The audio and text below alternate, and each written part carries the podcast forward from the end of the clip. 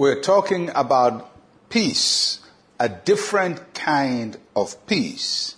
John chapter 14, verse 27. Peace I leave with you. My peace I give to you. Not as the world gives do I give to you.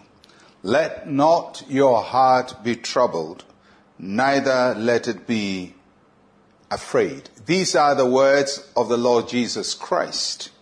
His birth was the offering of God's peace to us.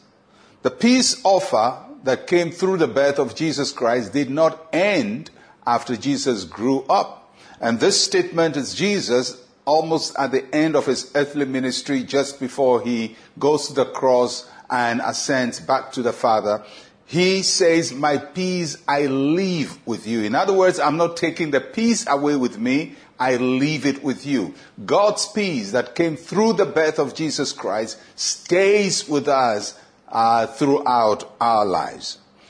The peace that Jesus Christ said He is given to us, he describes it as not as the world gives. In other words, the peace of Christ is not the same as how the world thinks of peace. And the world will not be able to give us the peace that Christ gives to us.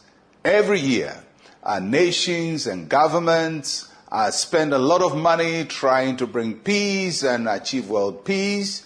And some people actually believe that human beings by themselves can make the world a peaceful place and eradicate all conflicts and eradicate all problems. The more we try, the worse the world becomes. Because the peace of God cannot be found in this world. It is only found in Christ. And the reason why we cannot find peace in this world is because the root cause of all the things that disturb our peace is rebellion against God.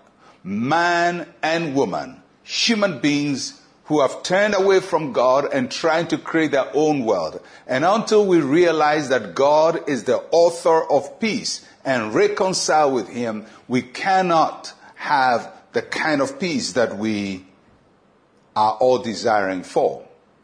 Then the other thing Jesus says about His peace is he says, let not your heart be troubled. In another part of this statement, he says, in the world you have trouble. In, in other words, Jesus is saying, the peace I'm giving to you does not make problems vanish. It doesn't take away your problems. The, the, the, world is going to be the way it is, but my presence in there with you is what will keep you and protect you and give you the calmness of spirit. There will come a time when God will set up a new heaven and a new earth, but until that time, the peace of God doesn't rule the world, it rules our hearts when we give our lives to the Lord Jesus Christ. And peace is birthed within us, and that peace we are able to share with other people. And that's why Jesus says, don't think of my peace as the kind of things uh, the world organizations will talk about. This is the peace that reconciles us with God and gives us a harmonious relationship with our Creator. When we experience Christ's peace, He gives us peace within. We don't uh, fight ourselves. We are not at war with ourselves. We are at peace with ourselves. We are at peace with God and we are reconciled to Him. It is that peace that gives us peaceful relationships. So if you want real peace in your life, you don't seek it in the world. You don't seek it in the pleasures of the world, in the achievements of the world. You find it in reconciliation with God. And that is the peace which the world cannot give. Let's share a word of prayer together. Say with me, Heavenly Father, I receive the peace that Christ offers. Thank you for peace with God, peace within, and peace with others. In Jesus' name, Amen and amen.